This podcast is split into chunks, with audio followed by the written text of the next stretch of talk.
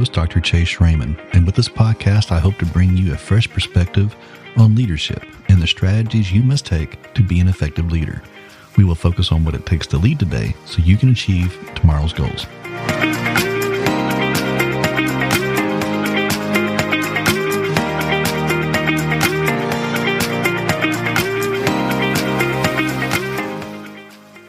Everyone, and thank you for listening to Leading for Today.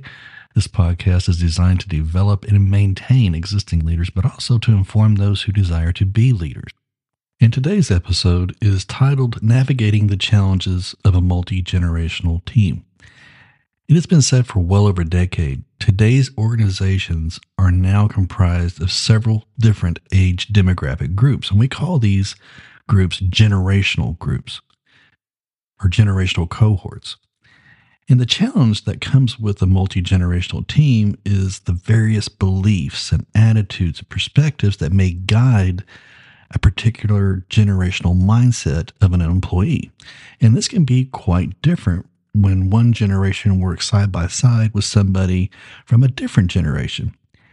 And this is quite important for organizational leaders to understand simply because generational differences are prone to foster differences and even conflict within inside a team. This negative dynamic can in turn wreak havoc on production or any kind of advances you hope to make with your team members.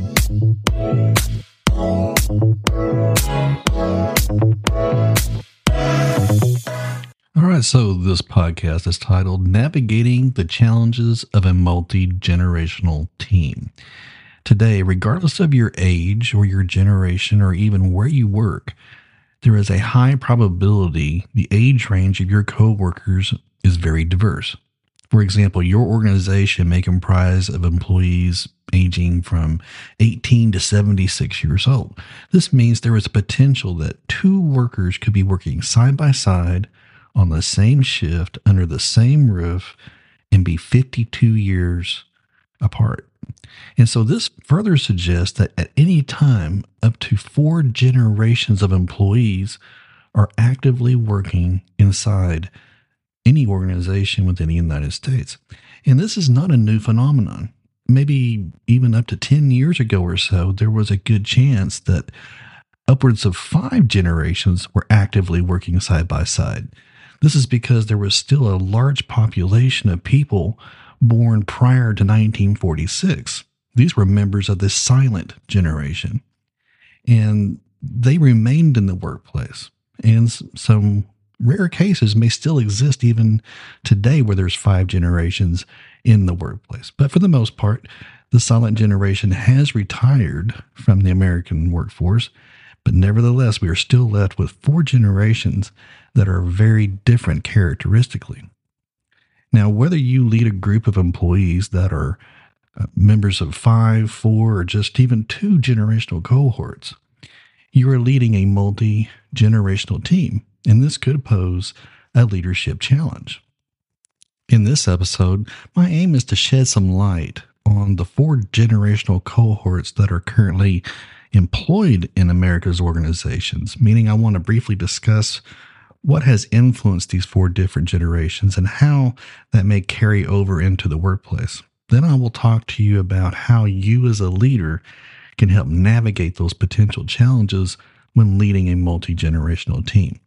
So, we will be discussing more of this right after the break. So, stay right here with Leading for Today.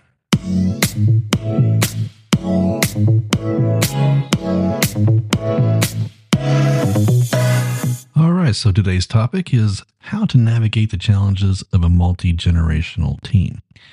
Now, I need to say, from an HR or an employment law perspective, it is wrong or maybe even unlawful to demonstrate a bias based on the age of an employee. So you must be careful not to discriminate or stereotype an employee based on their age. That said, what you will be learning about today is a simple understanding of how generational cohorts share certain unique characteristics, such as values, beliefs, and attitudes, and how those experiences can differ from one generation from another. All right, so let's get into this first question, and that is what makes each generation different? Well, each generational cohort or that generational group has unique lived experiences or has experienced a particular event that has shaped their life in some way. These experiences and events can be related to historical or even economic events, perhaps technological advancements and social and cultural shifts. So, next, I want to just briefly discuss the characteristics of the four dominant generational cohorts that currently exist in the workplace today. And by the way, you can view a much more detailed chart on my blog located at leadingfortoday.com. All right, so the first cohort I want to talk about is the baby boomer generation. The baby boomers were born between 1946 and 1964, and today these workers will age about 58 to 76 uh, years old. Now, they got the name baby boomers because they were the children of the silent generation. Now, keep in mind, the silent generation, uh, the men, they went off and fought World War II, and they came back wanting to celebrate, and they did so very generously. So much so, there was a huge surge in the baby population at that time. So, hence the name baby boomers. Now, the baby boomer generation was influenced by the civil rights movement, the Vietnam War, the sexual revolution, the Cold War with Russia, and the advent of space travel. And this generation also enjoyed economic prosperity, plenty of jobs, and living out the American dream. Now, this generation was known to buy things that made them feel good, such as real estate, vehicles, boats, clothing, took plenty of vacations. But this also uh, led to the baby boomers being uh, hard workers, working long hours, and becoming workaholics in order to afford this desired lifestyle. This is also a generation that really started the two income family, where the husband and wife both went to work to afford the bills. And all in all, th- this results in some shared experiences and lived events across this generation of uh, individuals in this age bracket. So, baby boomers are considered very optimistic. They see value in being cooperative or being team oriented. They also are very highly ambitious and optimistic, and they wanted to make a difference. Now, the next generation is Generation X. These are the offspring of the baby boomer generation. And they were born between 1965 and 1980. And today they would be about 42 to about 57 years old.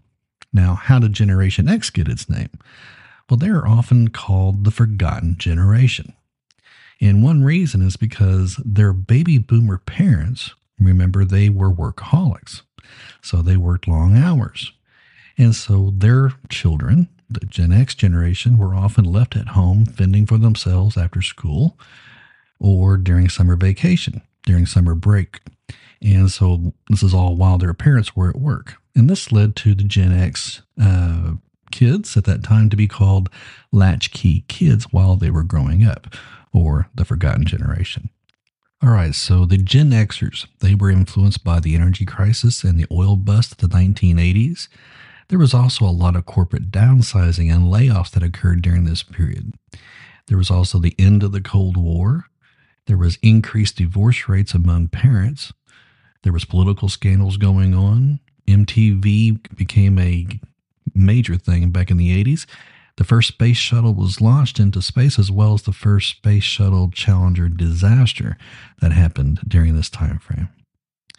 As a result of these shared experiences and events, Gen X became very skeptical, maybe even a bit cynical. They had lofty expectations about their future. Mostly, they became highly trained and educated, and many became very self reliant. Now, due to several economic setbacks that, that their families experienced, Gen Xers lacked a lot of corporate loyalty or any kind of job commitment uh, when they began to join the workforce. Now, the next generation of workers is Gen Y, or better yet, they are called millennials. And this is because they came of age around the time of the millennium, or around year 2000. Now, millennials were influenced by events such as the Oklahoma City bombing and 9 11, uh, terrorist attacks, school shootings, things of that nature. Millennials was the first generation to experience cell phones and computers at a young age. Many found enjoyment by communicating through chat and social media channels. This was also called the YouTube age. Now, millennials were also known as being the most diverse generation so far. This generation also grew up mostly in a single parent family. Millennials benefited from a strong U.S. economy and economic prosperity. However, they had less disposable income compared to previous generations. Now, recent surveys find that millennials find it more rewarding to visit global destinations and to help their community than buying a home, which is much different than prior generations. Now, as a result of the shared experiences and events of millennials, uh, they're known to be job hoppers because they are unsettled and less committed to the workplace. And often they leave in under two years, all because they are in search of something very fulfilling. And they do have a sense of entitlement. And this was likely born from that everyone gets a trophy generation.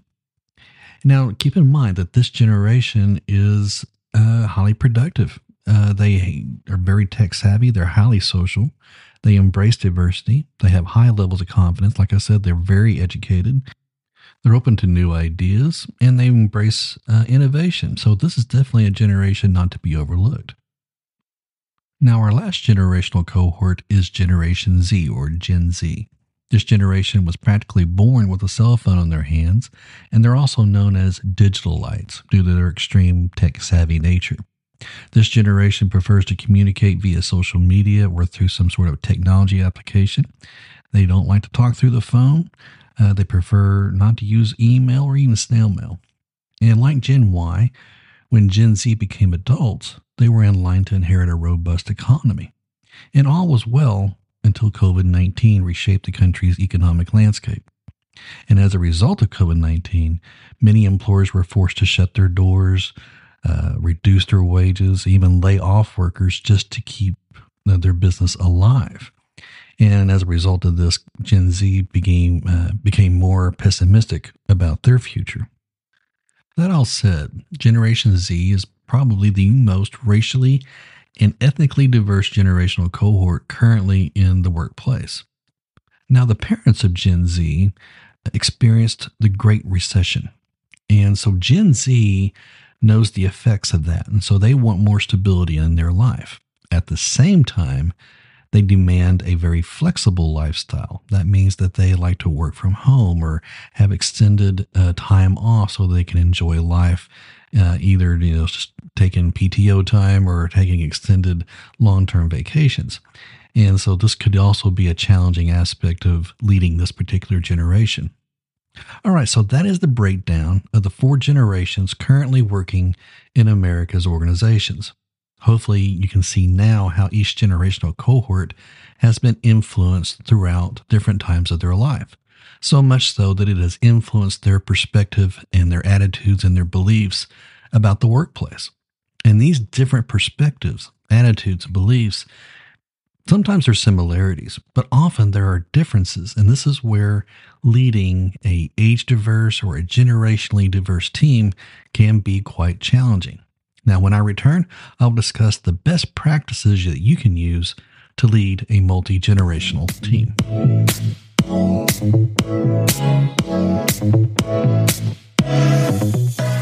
All right, welcome back. Today's topic is navigating the challenges of a multi generational team. And in this second half, I want to discuss some best practices that you can implement and use today if you are experiencing any challenges when leading a multi generational or an age diverse team. Okay, so a study conducted by the University of North Carolina found that 75% of those organizational leaders surveyed, they found that leading a multi generational team is challenging. The same survey found that nearly two thirds of those organizational leaders uh, said that the prevailing challenge when leading a multi generational team really centered around a range of work expectations by these particular generational cohorts. For example, uh, baby boomers prefer an employer that will satisfy their predisposition to be long term committed employees, meaning they want to work for an employee for a long period of time, something we just don't see today. Whereas a millennial employee is searching for a job that delivers a high level of self fulfillment and they will not settle until they discover such a job.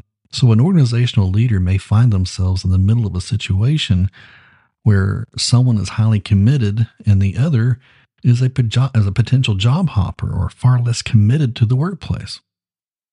This ultimately translates to a situation where a worker maybe has less effort being produced, uh, less product is being produced, or there's a high level of potential turnover. And when you, as leaders, understand how each generation has been influenced throughout their life, which has shaped their view of work and shaped their work expectations, you can clearly see why this has become a challenge for a lot of leaders within the organization. As I said before the break, today's organizations include as many as four different generations under the same roof 70 year old baby boomers working alongside a 30 year old millennial, or maybe a 25 year old Gen Z working next to a 50 year old Gen Xer. The age difference can be as much as 58 years if you bring a baby boomer and a Gen Z employee together. As organizational leaders, it's imperative that we understand these differences. However, keep in mind, other studies argue that the pervasive thought about conflict resulting from generational differences has more to do with just the raw age than being a member of a generational cohort. Regardless if the potential for conflict is a result of generational differences or age itself, it is important that organizational leaders know how to navigate this potential minefield. In general, the approach is going to remain the same. So, here are a few steps that you can take. The first thing that I would like to suggest is just get to know your members of your team. We can do this by defining the generational cohorts working in your organization and fully understanding each generational cohort, much like we did in the first half of this episode. Again, you can view a more expanded generational cohort chart on my website at leadingfortoday.com. By being aware and understanding the difference differences of generational cohorts and the associated age brackets inside your team, you have a good handle on cohort preferences, their attitudes, and their outlook on work and other beliefs. But we must be careful not to reach a point that we overgeneralize and begin stereotyping every employee because of where they fit inside a generational cohort chart or maybe even an age bracket. Remember, no two employees are the same. Therefore, each employee is going to be different. But you can refer to a generational cohort chart to help give you deeper understanding why a particular group has similar beliefs or perspectives or attitudes or maybe even a work ethic. It just helps to explain why things are the way they are. The next step is to remember they are humans, they're not robots. So, despite the existence of a generational cohort or an age bracket, we should first emphasize that they are human and they are our employees. They are our team members. As employees, first, regardless of age or generational differences, they have commonalities that we can use as leverage. For example, each share a common belief in the organization's culture, meaning the organization's culture is those shared beliefs and attitudes and perspectives that guide the entire organization. This right here is a great tool to help bridge any differences that may exist. Number two, the University of North Carolina, survey also found that, regardless of one's generational cohort or age bracket, employees still have a strong desire for the organization and its leaders to be successful. Again, this is a common or shared belief, and it transcends any shared negative perspectives associated with age or any kind of generational cohort. This is a belief that leaders can use as a rallying point to energize any kind of teamwork. Number three, organizational leaders should embrace the age diverse nature of its team members. Studies show organizations have high amounts of success by implementing what we call intergenerational learning. And these experiences can be used within their work teams, meaning new or younger employees will share recently learned knowledge, let's say something about technology, with an older worker, more seasoned employee. At the same time, The seasoned employee spends time with the younger employee, sharing knowledge, perhaps providing instruction about tried and true practices that they've experienced through their career. Each generation learns from the other, which builds relationships, unity, and teamwork. Number four, organizational leaders must understand the individual communication preferences of its team members. For example, baby boomers prefer face to face interaction. Gen X prefers email or even a phone call, while Gen Y and Gen Z prefer text messages and social media applications such as WhatsApp to communicate. That said, if a team wide message is needed to be delivered, leaders can still call on a town hall meeting, but maybe they should consider using applications such as Zoom, YouTube, or Facebook to accompany that so that they can appeal to the Gen Y and Gen Z members. Also, always search for commonalities and do not place importance on the differences. This is an effective, hard and fast rule for overcoming most relationship conflicts. By reminding team members of shared commonalities, such as their bond through the organizational culture or their drive for organizational success, we can try to overcome any differences that may exist. This is also a good opportunity to find areas where each side can help each other. As I stated before, it's important that organizational leaders steer clear of having any age or generational bias uh, with a team member. This can be an HR violation and unlawful, but equally important, any kind of negative bias can perpetuate division and frustration. So use age difference as a method to be creative and innovative, not to foster division. Last, it is important as organizational leaders that you understand the preferred leadership style of the generational cohorts. At a Philips electronics plant, a leadership study was conducted and they invited workers to participate in a focus group. And the focus group involved all four of these generations of workers. And when each cohort was asked what was their preferred leadership style, overwhelmingly, each cohort responded with a preference for what we call supportive leadership. A supportive leadership style is when the leader supports team members by providing them with any tools and resources necessary so that they can be effective and successful. Until the point that they have all of the skills to work autonomously. In other words, they are skilled enough to work more independently.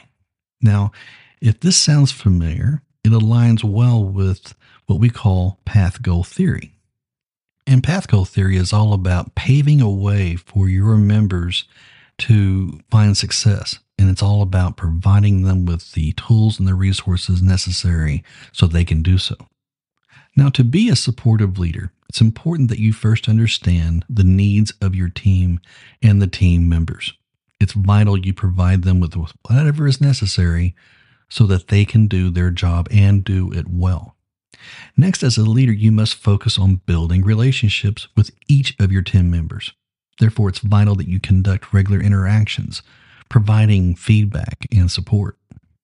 Similarly, you must focus on fostering the cohesiveness between your team members. This may re- require intergenerational tasks or projects to help overcome any age or generational misunderstandings or differences. The more your members work together, the more cohesive your team can become. Remember, a supportive leader is accepting of every employee. They maintain a positive attitude and outlook. They practice emotional intelligence. They are resourceful and knowledgeable, and they are patient with their employees as they learn these new habits and skills. All right, so there you have it the steps to navigating the challenges of a multi generational team. Just remember, age is just a number. And in the greater scheme of things, it's irrelevant to the success of the organization. What is important is that you have a great collection of diverse workers focused on abiding by the organization's mission and culture and they want to bring success to the organization. And as a leader, or I should say a supportive leader, you need to foster strong relationships provide all the tools and resources necessary to your team members, and be available to your team members. It's not a matter of when, it's likely already a current situation where you are now leading a very age diverse group of employees.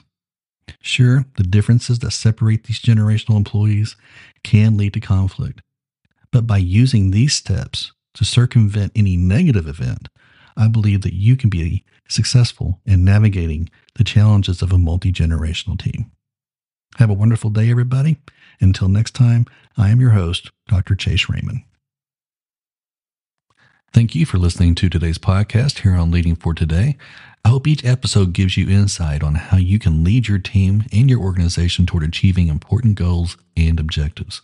If you enjoyed this episode, please subscribe to this podcast and leave a rating and a review. And please tell your friends about us. Until next time, I'm Dr. Chase Raymond.